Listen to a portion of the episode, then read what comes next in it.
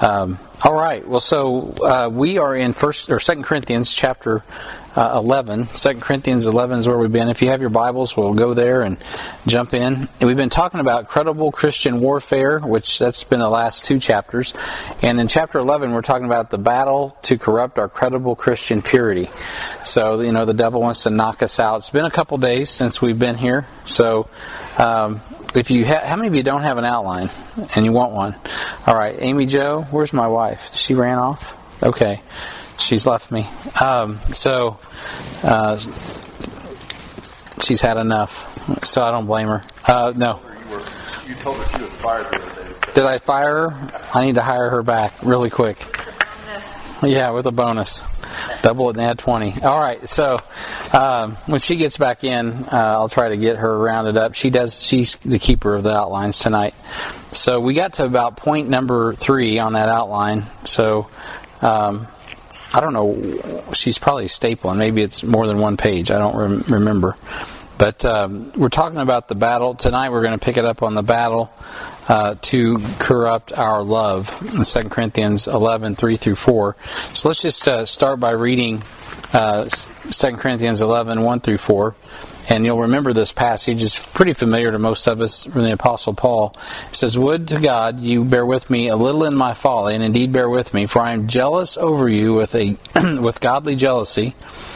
For I have espoused you to one husband, that I may present you as a chaste virgin to Christ. But I fear lest by any means, as the serpent beguiled Eve through his subtlety, so your mind should be corrupted from the simplicity that is in Christ. For if he that cometh preaches another Jesus, whom we have not preached, or if ye receive another spirit, which ye have not received, or another gospel, which ye have not accepted, ye might well bear with him. For I suppose I was not a whit behind the very chiefest of apostles." And so let's stop there. Heavenly Father, we thank you and praise you for the Lord Jesus. Thank you for this passage. Thank you for this godly jealousy that Paul speaks of, this desire for us to maintain our purity before the Lord Jesus. Very similar to what we're talking about on Sunday with 1 John and being corrupted from the simplicity that's in Christ, Lord. We pray, God, that would not happen to us, Lord, that we would be set apart for your glory.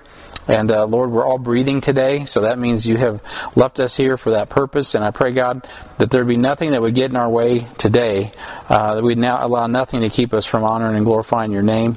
Lord, I pray, God, you'd stir up our pure minds, and Lord, that the Holy Ghost would not be grieved or quenched, but, Lord, be completely filled and at liberty in our lives tonight. Lord, that the Word of God would dwell in us richly, and Lord, that we'd have that joy that we talked about in 1 John this morning. We thank you, and we ask this in Jesus' name. Amen. All right, so Amy Jo, we have about 3 or 4 that want handouts. So just raise your hand if you're wanting a handout, and I'll do a little. I'll be kind and rewind. And so we've been in this text, 2 Corinthians chapter 11, and you know, one of the important passages is, as the handouts are coming out, I'll just kind of stall for a minute, that we kicked off with was Proverbs chapter 4 and verse 23. It says, "Keep thy heart with all diligence, for out of it are the issues of life." And so when you think of warfare and battlefields and bombs, you know, that's really not what you think of as the heart. But the reality is, in spiritual warfare, the heart is always what's the target. And so we spent some time talking about some of the things that get targeted. And, you know, credible Christian warfare is really intense. And so there's a competition. We saw in chapter 11, verses 1 and 2, a competition for our love, corruption of our love, and the credibility of our love in chapter 11. That's what we're going to see. And this battle to corrupt our credible Christian purity starts with this competition for our love. And it's been several weeks ago. I'm not going to go through all of the details. You guys can get the handout later and get the blanks maybe later. But we talked about the competition for our love, how God is crazy for us, how God is jealous for us, how that the Apostle Paul was jealous for the church at Corinth, or jealous for you. The Apostle Paul is jealous for you. And the pastor is jealous for you, and we talked about how important it is to, continue in the love of God, because we don't want to be beguiled from the simplicity that is in Christ. And so Point number two, Roman numeral 2 is where we're going to start off tonight. And so we, in the battle to corrupt our credible Christian purity, we saw the competition for our love. And tonight we're going to see the corruption of our love in verses 3 and 4. So let's go back to our text and look at that again. Now we've seen that Paul's jealous, and he says, I fear, in verse 3, but I fear lest by any means, as the serpent beguiled Eve through his subtlety, so your mind should be corrupted from the simplicity that is in Christ. For if he that cometh preacheth another Jesus, whom we have not preached, or if ye receive another spirit which we have not, ye have not received, or another gospel which we have not accepted, ye might well bear with him. Now, what is Paul talking about here? Point A, Satan wants to subtly corrupt God's authority. That's the first thing that he's pointing out. Satan attempts to corrupt us by attacking God's authority. And you notice he says, I fear. Now, God hasn't given us the spirit of fear, but what? Power, love, sound mind. That's right. 1 Timothy 1:7. So, or is that 2 Timothy 1:7? 2 Timothy 1:7. So God hasn't given us the spirit of fear, but power, love, and a sound mind. But Paul says, I fear. Well, that's in the context of he fears that they will lose their purity, right? That's what he's concerned about. And he's given us how that would happen. It's the same way that Satan beguiled Eve. So Satan attacks to corrupt us by attacking God's authority, which is obviously God's Word. We've been talking about that on Wednesday night.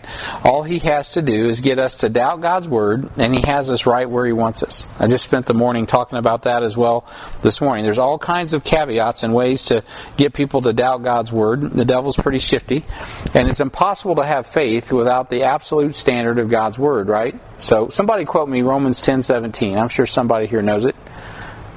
Elizabeth? No, just kidding. Kind of.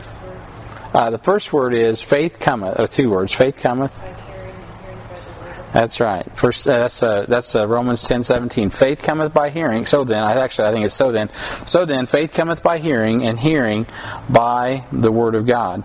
So we get faith through the Word of God, right? Jesus Christ, His written Word, or the Word, capital W, the Word incarnate, the eternal Word. Our faith is in the Word, no matter how you cut it. His mind, His person. And so faith comes by hearing, and hearing by the Word. So even before Jesus was incarnate, God spoke a Word. Jesus Christ is God. He says, hey, don't eat of the tree of the knowledge of good and evil. That was His Word. And of course, what happened? The devil comes in Genesis 3, and we won't look at it tonight in too much detail, but we will look at it in a minute, and he corrupts. So it's impossible to please God if we don't have faith. That's important. So look at Romans chapter 14. Turn over to Romans 14. I didn't include that in your outline, did I? I mean, it's there. It's listed, but it's not. Yeah, let's look at it. Let's lay our eyeballs on it. Let that text sink into our eye sockets. Somebody want to read Romans 14:23? And he that doubteth is damned if he eat, because he is not of faith, for whatsoever is not of faith is sin. That's a wild passage. So, he that doubteth is damned if he eat, because he eateth not of faith, for whatsoever is not of faith is sin. I remember many years ago, a friend of mine came across that passage, and it just rocked his world. It's like, wow, whatsoever is not of faith is sin. And, of course, this is dealing with, not having a clean conscience before God in the sight of men. As Paul was like, look, man, if it offends you to eat meats offered to idols, then don't eat meats offered to idols. All things are lawful, but not all things are expedient, right? So that's the context in which he's talking about that. But there's also that principle, whatsoever is not of faith is sin.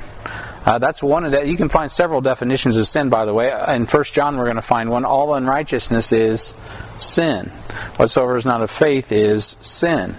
Right? So an example of that really is what Paul was talking about in the garden, or what Paul was referring to in regard to Adam and Eve in the garden, particularly Eve in the garden.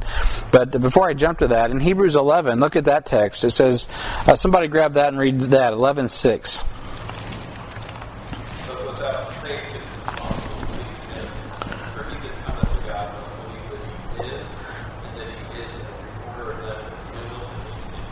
Amen and amen. So in this passage, for the record on the tape, it says, or the recording now, digital, there is no such thing as tape. But without faith, it's impossible to please Him. For he that cometh to God must believe that He is, and that he is a rewarder of them that diligently seek him. So in verse 6 of Romans 11, you see an interaction here. You see a connection between our volition and God's will. You can see that very clearly. Because without faith, it's impossible to please him. Who is him? That's right, the Lord Jesus, God. It's impossible to please him. For he that cometh to God must believe that he is.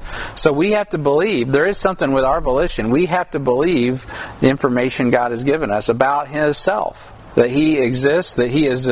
by the way, Jehovah is self-existing one. That's that he is God. You got to believe that he is. If you don't, then you don't have faith. That's, again, a lot. This is rolling in my mind right now because of what I was studying for 1 John. But when you get to Gnosticism and critical theory, whether it's critical text theory or critical race theory, whatever you want to look at, basically it's all an affront to that very principle. There is no God. And so it's when there is no God, there is no faith, and it's an assault.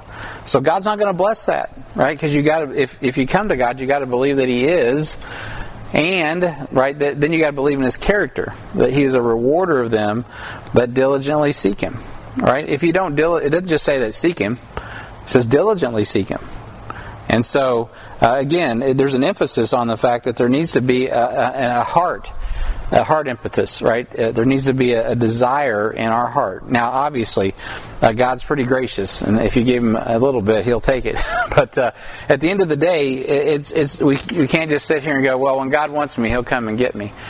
You know, it's like the old thing about the guy that's in a flood, right? And he's on the roof of his house, and he prays, "Oh God, come and save me." And the boat comes by, and he says, "Sorry, I prayed, and God's going to come and save me."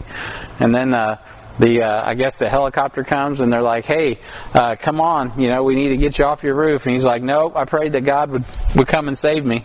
And then of course the water overcomes him and he drowns, and he's like, "God, I thought you was going to save me." He says, "Well, I sent a boat and a helicopter. I don't know what else you want." Right? There's a point in which you gotta work with what God's given you. Right? You gotta have a desire, a volition, to hear His word. And believe that He is. He's a rewarder of them that diligently seek Him. Now, this issue of being a rewarder of them that diligently seek Him, at the end of the day, this is how I boil it down, just practically in my life. Is one of the ways the devil tries to pull that chair out from under me is dealing with God's character being good. Right? God is a rewarder. It doesn't mean He rewards on your time or in your way, but you got to believe that God's character is good, that He will reward you according to His will. In His way, but His character's best. His like the old TV series before, you know, many eons ago. Father knows best. So God knows what's best, and He will reward us, right? So then, what we're doing is putting faith is really putting stake in God's character. When we talk about being diligent to seek Him, what we're saying is we're taking His character, we're taking His word over what even we may see around us, and we're trusting God, right? We're putting our eggs in His basket. We're saying, you know what, I'm going to put my eggs in His basket, and I'm going to trust Him that He's going to honor His word. It's not us. It's not us earning favor with Him. It's Him honoring His word, honoring His promise. We don't get saved because of good works. We get saved because He did good works, right? So we trust in His finished work, and we believe that He'll reward us because, well, that's what He says He'll do, because He is the one who is the propitiation for our sins. Okay, so point A, just understand that Satan wants to subtly corrupt God's authority. Right? He just wants to undermine, and when we talk about that, he wants to undermine our faith. That's why in Ephesians chapter 6, we got to have a shield of faith. Right? That's what quenches all the fiery darts of the wicked. It's the shield of faith. And so... He doesn't say, "Well, I'm going to get you here." I mean, it's subtle. Oh, yeah, he's subtle. Right, and so that's why Paul uses, and that's a good point, that it's so subtle. That's why Paul uses that phrase in 2 Corinthians 11, isn't it? So let's look at Genesis 3:6 for just a moment. I've been kind of beating around the bush a little bit, but let's go ahead and jump into that, and I'll try not to tarry too long here.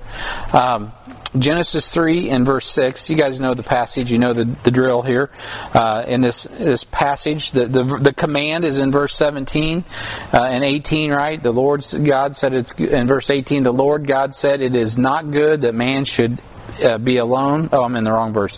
Verse 17, but of the tree of the knowledge of good and evil, thou shalt not eat of it, for in the day that thou eatest thereof, thou shalt surely die. So he says that after he gives them this incredible promise of all the trees of the garden thou mayest freely eat. And so they got access to everything, but he tells them, and he gives them the reason. Right? It's not like he's holding back. He actually tells them the reason not to eat of the tree of knowledge of good and evil. Why is that? At the end of the verse, verse 17.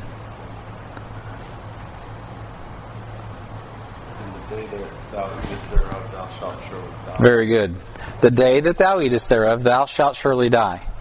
Now just think about this for a moment. So God did not hold anything back. He didn't withhold information from them. He didn't give them, it wasn't like he withheld knowledge from them. Right? It was the devil convinced Eve that he was holding back knowledge from them. But he gave them the knowledge, the day that thou eatest thereof. This is why, first of all, you can have everything. All things are lawful, but not all things are expedient. Right? So don't eat of the tree of the knowledge of good and evil, because that is out of bounds. If you eat that, you will die. But it's up to you, Adam and Eve. Don't do it. I told you not to. Have faith. The only thing, they only had one commandment, right? I mean, only one thing. And that was it. Don't eat of the tree of the knowledge of good and evil. And he tells them, because if you do, you're going to die. I mean, he doesn't hold back information even. He gives them what they need to know. So what Satan did was very subtly, is convince them, well, what he's really saying is, well, God's not being truthful with you. He's insinuating God's not really giving you all the good, so God's holding back on you. And, of course, that's not true. That's a lie. But he's a liar and the father of it. So he takes and he twists God's word. And that's what Paul was worried about with the Corinthians, that people were twisting God's word to subtly beguile the church at Corinth. And so Satan will attack our minds through, of course, the lust of our eyes, the lust of our flesh, and the pride of life. And in 1 Peter 2:11, the Bible says, Dearly beloved, I beseech you as strangers and pilgrims, abstain from fleshly lusts which war against the soul. So our fleshly lusts do combat the soul. Even though our souls are sealed to the day of redemption, while we're in these carcasses, there is a war that the lust of the flesh can impact the soul. Not that we can lose our salvation, but he says, the fleshly lusts war against the soul. Having your conversation, right, your lifestyle, honest among the Gentiles, that whereas they speak against you as evildoers, they may, by your good works, which they shall see, behold, glorify God in the day of visitation. And so he actually encourages us in 2 Peter 2 to think about the end game, right? He's like, hey, think about this.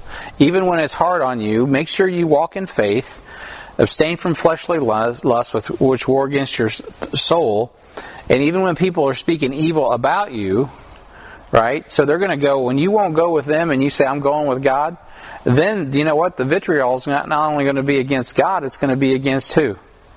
You, right? And then what are we supposed to do? We're supposed to count it all joy. That we get to taste a little bit of what Jesus got to taste. And so he says, now if you do this by faith, it may not feel good now, but you know what? When you get to heaven, it's going to be all right. God's going to make it right. Amy and I we were going down to Lee Summit today, and we were talking about things in our life and how we've responded or not responded, and being soon angry and not soon angry, and how God has tempered our responses. And you know what? And we ended up at the judgment seat of Christ, and even at the second coming.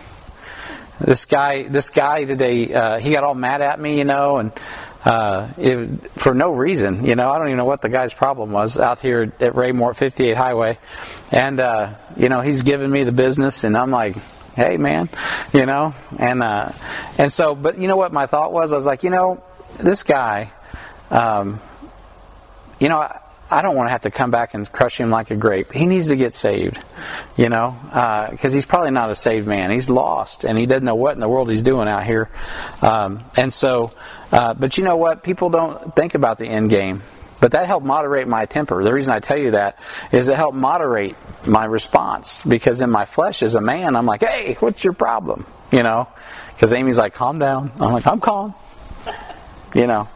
And on it, to be honest with you, I had a bad attitude. I was like, man, I'll come back and crush this guy like a grape. Then I'm like, I don't want to see that happen. I want him to get saved. And so God was able to move my heart and kind of get it right as we traveled down the highway. But you know, it's so easy. The devil's quick, man. He can get into under our skin in a hurry, but we got to walk by faith. So Satan will attack our minds by questioning the significance of our life through the pride of life as well. So there's the lust of the eyes. I think we're all familiar with that. Gosh, I mean, all of us, you know, you can get anything you want right here. You want to see it? Whatever you want. Just dial it up on this device. Lust of the eyes. Lust of the flesh. Pride of life, right? So the devil's doing a good job of filling our minds full of junk and superfluous information. But Satan will attack our minds by questioning the significance of our life through the pride of life. That's what a midlife crisis is. How many times have you heard about people having midlife crises? And you know, really, what that's called is pride and sin. Pride and sin. It's because people have not invested their life in things that are eternal. And so they're like, is this all there is? And their youth is escaping, and they don't really get that life is a handbreadth that appears for a little while and it vanishes away, right? It's like it's a vapor. And so, you know, when we realize and we wake up, wow, I haven't invested my life in the things that I should have, then there's all that regret. And they try to satisfy it with their flesh instead of following the Lord and letting God redeem the time. I can't remember who I was talking to the other day, but they were talking about, it was Chris Cohen was just talking about how God has redeemed the time and how God has changed his life. I think it may have been at the Deacon installation. What an incredible testimony that is. And when you do give your life to following God, he'll redeem the time.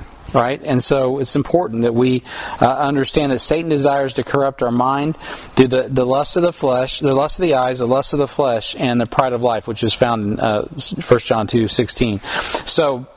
So Satan, point C, desires to corrupt the simplicity that is in Christ. So he wants us to add something to Jesus' sacrifice, right? Like like works, or the Eucharist, or another gospel, another testament, etc., etc. So it is the simplicity of Christ which keeps our minds pure from evil. It's the simplicity. Paul had a pure, simple focus when ministering the Word of God. In 2 Corinthians chapter 1, in our text, if you go back to verse 12, go back and look at that for just a moment. 2 Corinthians chapter 1. So we're in the 11th chapter. Go back to the first chapter. And somebody read verse 12. 2 Corinthians 1:12. For our rejoicing is this, the testimony of our conscience, but in simplicity and godly sincerity, not with fleshly wisdom, but by the grace of God, we have applied our conversation in the world, and more abundantly to you, Lord. Amen. Thank you, Belinda. So he says, it is the simplicity of Christ which keeps our minds. Well, I said this. It keeps our minds pure from evil. The Lord said through Paul, for our rejoicing is this, the testimony of our conscience, that in simplicity, there's that word again, and godly sincerity, not with fleshly wisdom, but by the grace of God, we have had our conversation, our lifestyle in the world, and more abundantly to you, Word. So we're behaving ourselves godly in front of the world, but even more so in front of the body. That's what he's saying, through godly simplicity. So let's kind of unpack that for just a minute. So there's attributes of not being simple in our love for the Lord God, and that's also found in this same verse. If you just kind of deconstruct it, right? If we're insincere about the things of God, well, guess what? Then we are in a situation where we're open to be beguiled from the simplicity that's in Christ. If we are not sincere, right? Because he says, man, you have godly sincerity. So guess what? Insincerity is going to open up the door for Satan, right? He also says that not with fleshy wisdom. So conversely, then, what will open the door? Well, fleshy wisdom. Being beguiled from the simplicity that's in Christ. Don't be sincere. If you want to be beguiled, don't take the Word of God seriously. Don't be sincere. Just goof off. Just be an idiot stick about it. Just fake it till you make it. Right? If you really want to be beguiled, it's a joke. Just don't take God's Word seriously. Goof off all the time. There you go. Satan will have an opportunity. That's one way. Secondly, rely on your own wisdom. Don't rely on the Word of God, which is really, it's just coupled, right, with being insincere. Don't rely on fleshy wisdom. Not fleshly wisdom, fleshy wisdom. That's an interesting word. Well, it is fleshly wisdom. I said fleshy wisdom. Fleshly wisdom. So that's wisdom that comes from our flesh. Remember, the lust of the eyes, the lust of the flesh, right? And then the last thing is don't have grace, right? Don't extend anyone any grace because, well, gosh, you haven't gotten any grace from the Lord. God hasn't been gracious to you. He hasn't given you every breath you've breathed and every heartbeat that you've had. He hasn't brought you into the planet. He hasn't kept the solar system in order. He hasn't done anything for you, so you don't do anything for anybody else. Right, so if you walk around with that kind of attitude, and if we are in, now I know you guys are all in, but you know what? It's easy. We can slip into that real subtly, if not outwardly, inwardly. And Paul's like, man, we need to make sure that our testimony is that of godly sincerity, of not having fleshly wisdom, right, and being full of grace. Paul, that's really what Paul was all about. His wisdom, his sincerity, he was sincere as a heart attack. He was all in for Jesus.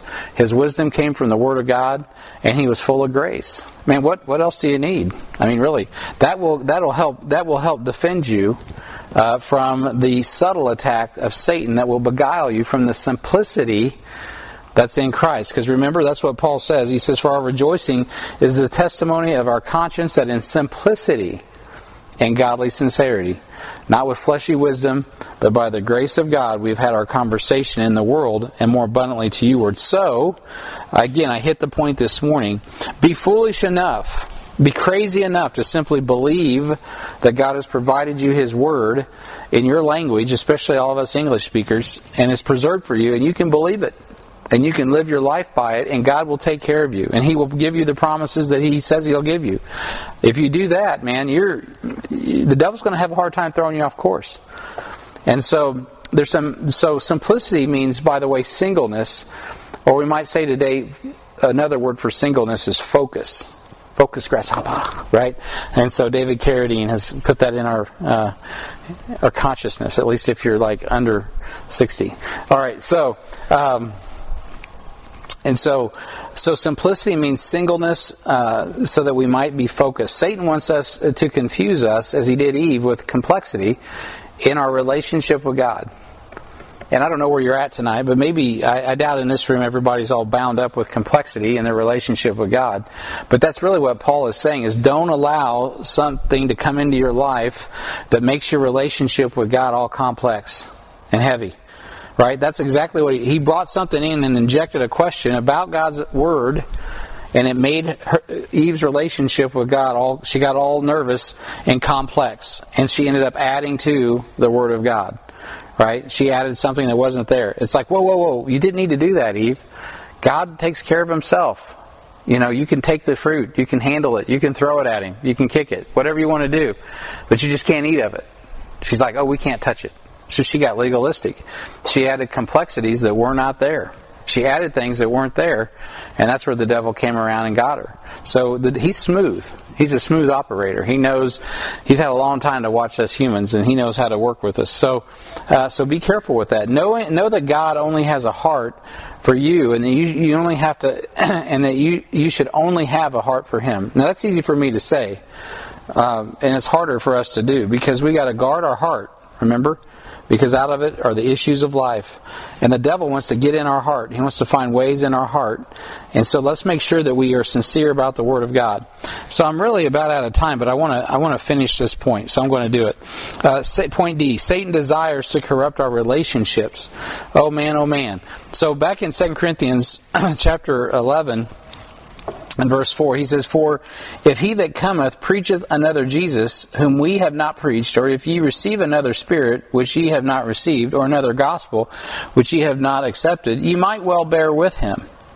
And that sounds a little confusing. And Paul goes on to talk about his own credibility in verse 5. For I suppose I was not a whit behind the very chiefest of apostles, but though I be rude in speech, yet not in knowledge, but we have been thoroughly manifest among you in all things. He's basically saying, I'm the real deal. But go ahead and listen to these other guys. So Paul, what he's doing here in verse 4 is being sarcastic. I'm glad he can be a little sarcastic, because I think all of us like to be sarcastic every once in a while. So Paul sarcastically suggests that the church at Corinth should bear with the foolish false teacher if he has a better message than the Apostle Paul and a better lifestyle. But you know what? Paul knows that he doesn't, right? So he's being a little sarcastic. Satan has nothing to offer but falsity. And that's basically what Satan is saying. That's basically what Paul is saying, is you ain't going to get nothing from these guys. He's being a little tongue-in-cheek. He's like, you might bear with them, right? Maybe this guy's going to have something I don't, right? But in reality, they don't. So Satan wants to corrupt our relationship in three ways. In 2 Corinthians 11:4, he wants to bring another Jesus. Name some churches or some groups that bring another Jesus. I just mentioned some this morning. The Mormons, right? They say, I just talked to a couple Mormons the other day. They had a couple guys call me, and then I don't know why a couple girls called me the other day, and I'm like, hey, girls. And they're like, yeah, you want to meet for Bible study? And I'm like, no, I'm a married man. And then they're like, no, we mean in a group in Harrisonville. And I'm like, oh, okay, no. Why not? And I said, well, because you guys preach another Jesus. And so I told them all about it, and of course, they wanted to agree to disagree, and I'm like, well, I'm not going to agree to disagree. I'm just telling you, you really need to consider what the Bible says in Galatians 1:8. We went through that and all of that. So at the end of the day, they have another Jesus, and I asked them, don't you believe that Jesus is the brother of Lucifer? Well, yes, we do. I said, that's what I thought. That's not what the Bible teaches. Jesus is the creator of Lucifer. Lucifer's a cherub. Jesus Christ is God. You know, there's a big difference. And so, of course, they believe that Jesus, among a lot of other heresies, and the fact that they got a whole other testament for another Jesus, right, which we're not to receive. So Mormons are like that. Jehovah's Witnesses, they have a Jesus that's not the same one we're following. So any others? Islam. Yeah. Islam's at this. I mean, it's amazing the parallels between Islam and Mormons, actually. Huh? The Islam's believe in Father Abraham. They do believe in Father Abraham, but they get off. God can raise up of these stones can raise up children into Abraham. That's true. He can do that, and he has. I was in Romans chapter 5, and God's talking about it was chapter 9. And God's talking about not children of the flesh, children of the promise. Yeah, amen. Get the kingdom. Yeah, children of promise. It gets back to faith, and also God's word. Catholicism, they got another Jesus probably. Oh yeah, they sure do. If you really boil it down, it's Zeus, and so there's another spirit as well. So there's another Jesus, another spirit. So New Age religion, that's been popular. You go down to Sedona, Arizona, and it's packaged in different ways. A lot of the Eastern religions also, it's another spirit or spirits, I might add plural. Wicca is pretty popular around these parts, right? A lot of deity worship, female deity. Wicca is all about female deities and kind of a lot of Norse mythology and stuff like that. Another spirit, you got to watch the charismatic movement. You ever watch the little Kenneth Copeland, you'll know what I'm talking about. That dude is off the hook, man. And a lot of extra biblical revelation, meaning bringing in revelation that's not based out of Scripture. Man, that's dangerous. So try the spirits, see if they're of God. And then there's another gospel, right? And when you think about another gospel, we think of Mormons and, Mary Baker Eddy, that's another one, Christian Scientists and stuff like that. Even Scientology, which is by the way, Scientology is a good example of Gnosticism. That's a group of elite people that keep their own knowledge, and they're really not interested in winning people, unless you're Tom Cruise and you got a lot of money. But anyway, that's another story. There's another group, oh gosh, what is the name of that? I'll get it for the next sermon when I get to that. But anyway, another one that a gospel that people don't think about, it's really rampant in Africa, big time. It's called the prosperity gospel, right? So we're pretty affluent in America, so the prosperity gospel doesn't have the traction that it used to have even when I was younger, like in the 70s. Plus, people got a little more sophisticated. The Assemblies of God have kind of modulated and moderated a little bit. You know, they keep the tongues and stuff for Sunday night. Yeah. Yeah, what's popular? Yeah, word of faith. Speak it into existence because they teach you a little God. Mm-hmm. That type of stuff. That's really T.D. Jakes is a part of that. T.D. Jakes and Kenneth Copeland. There's a lot of those. I don't think that the dude down at the Epcot. What is the smiley guy? Is he a word faith guy? Yeah, he is. He's definitely Olsteen. Yeah. Joel Olsteen, your best life now, all that. So, but you know, another gospel is education.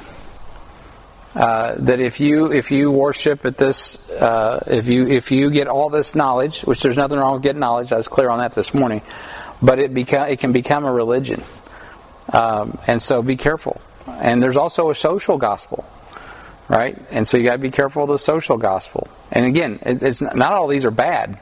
That's what we're talking about. The devil, how he's subtle. He doesn't always use the big, bad, scary, false doctrine. Sometimes he'll use something good. And to replace what's best, right? So it's not that this is bad. It's just that, you know what, he'll take a good thing to replace the best thing. So we just have to be very wise, right? There's nothing wrong. Hey, there's nothing wrong with feeding the homeless. There's nothing wrong with helping people, that need physical help. And all of that. We should do all of that. That's pure, undefiled and pure religion, right? We should help the widows. We do all that. We're supposed to do those things. There's nothing wrong with that.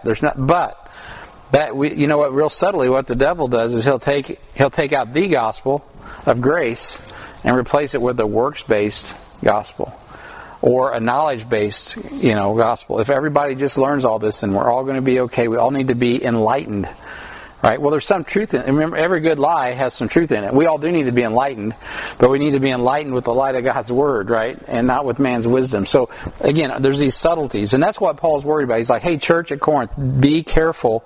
Don't be beguiled from the simplicity that's in Christ.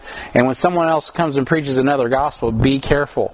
Satan wants to tear your family apart by beguiling the unstable souls in our homes. So the adversary has a bullseye on you. But not just on you. We have a few big men on the campus here, but also on our wives and also on our children. And if you don't think that's true, you really don't understand how serious the adversary is about destroying you and your house. And so we need to really be serious and understand this and not be simple. We don't want to be beguiled from the simplicity, right, with insincerity. It's like, okay, just talk, preacher, get over. It's time to go home. Okay, now I'm going to go do what I want to do. Now, I'm not saying that to you guys. I'm just saying we're all like that to some degree. You know why? Because it's a religion at that point. And the reality is that God brings us together as a family, especially when you're reading 2 Corinthians 11, verses 1 through 4, to warn us, to say, hey, guys, there's a real battle going on. We need to be on our A game because we got a real adversary. So if you do nothing else, firm up your relationship with Jesus so you can walk in the Spirit and clearly understand and place your faith in the gospel of Christ. Now, I presume everyone here is saved. I hope everyone here is born again tonight. And if you're not, I can help you with that. So let's reconstruct what I just said. So we need to make sure we're walking in the Spirit so other people, right, can see our conversation. Because Paul, I don't think that Paul was doing anything wrong, right? He's like saying, I've had a pretty good godly conversation in what we saw. Like, I'm living the life that I'm supposed to live. Not only in front of the world, but even more with you guys. But yet, you know what? There were still people that were coming in. That's what 2 Corinthians is all about. Still people coming in and circumventing Paul's influence. Godly, simple influence. Focused influence. With some other means around the truth. And Paul's like, man, I'm concerned. I'm concerned that you're going to be beguiled from the simplicity that is in Christ. The focus. And so I think in this time of history in which we live, man, what a great time to think about what it is to be focused. When you think of simplicity, that's almost a negative thing in our culture. To be simple means you're kind of an idiot stick. You kind of don't have it all together. But the reality is, what Paul's saying is not to be dumb. He's like, be focused, grasshopper, right? Every major engagement If you go into battle, you go into war, you go into, I like MMA, as long as it's really good, high-quality athletes. I don't like to see people getting beat up, but I do like to see the combat part of it. And all those dudes got to focus. You go in there distracted. I mean, look at the Super Bowl. You know, Chiefs roll in there all distracted. Coach's son hits somebody out here on 435. It's all messed up. Man, you know what? They were horrible.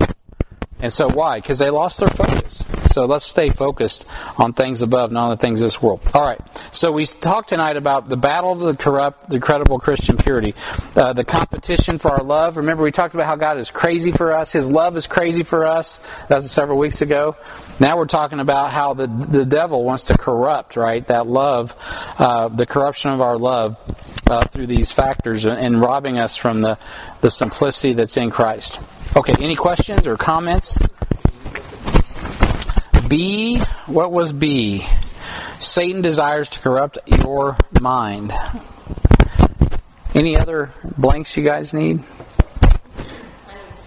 C, Satan desires to corrupt the simplicity that is in Christ. Anyone else? Bueller? All right.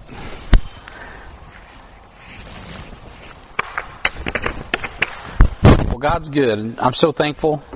Be praying. I was just in a pastor meeting. We were talking about praying. Be in prayer for some of our disciples. I'm talking about being beguiled. We have disciples, young disciples, and I'm not going to name names, but you know, some of them are kind of not as here like they used to be. So be praying that the devil isn't getting a hold of them and dragging them away. You know what I mean? That's important because he likes to take young Christians and have his way with them. So it's like a roaring lion. All right, I need to, how many we got? 1, 2, 3, 4, 5, 6, 7, 8, 9, 10, 11, 12, 13. Are you praying? Is that 14? That's better than number of rebellion. 1, 2, 3, 4, 5, 6, 7, 8, 9, 10, 11, 12, 13, 14, 15. All right, so there we go. I'm going to... Yes. Oh, no. Oh, Evie has lymphoma. It's Hodgkin's lymphoma. 2, 3, 4, 5, 6, 7, 8. Man, we have a ton of people. This is great. Well, only a few of you are going to have the blessing of 2 cards. So it's going to be a 1-card night. So what am I doing? I'm just going to collect them all back up again and hand them out. So anyway.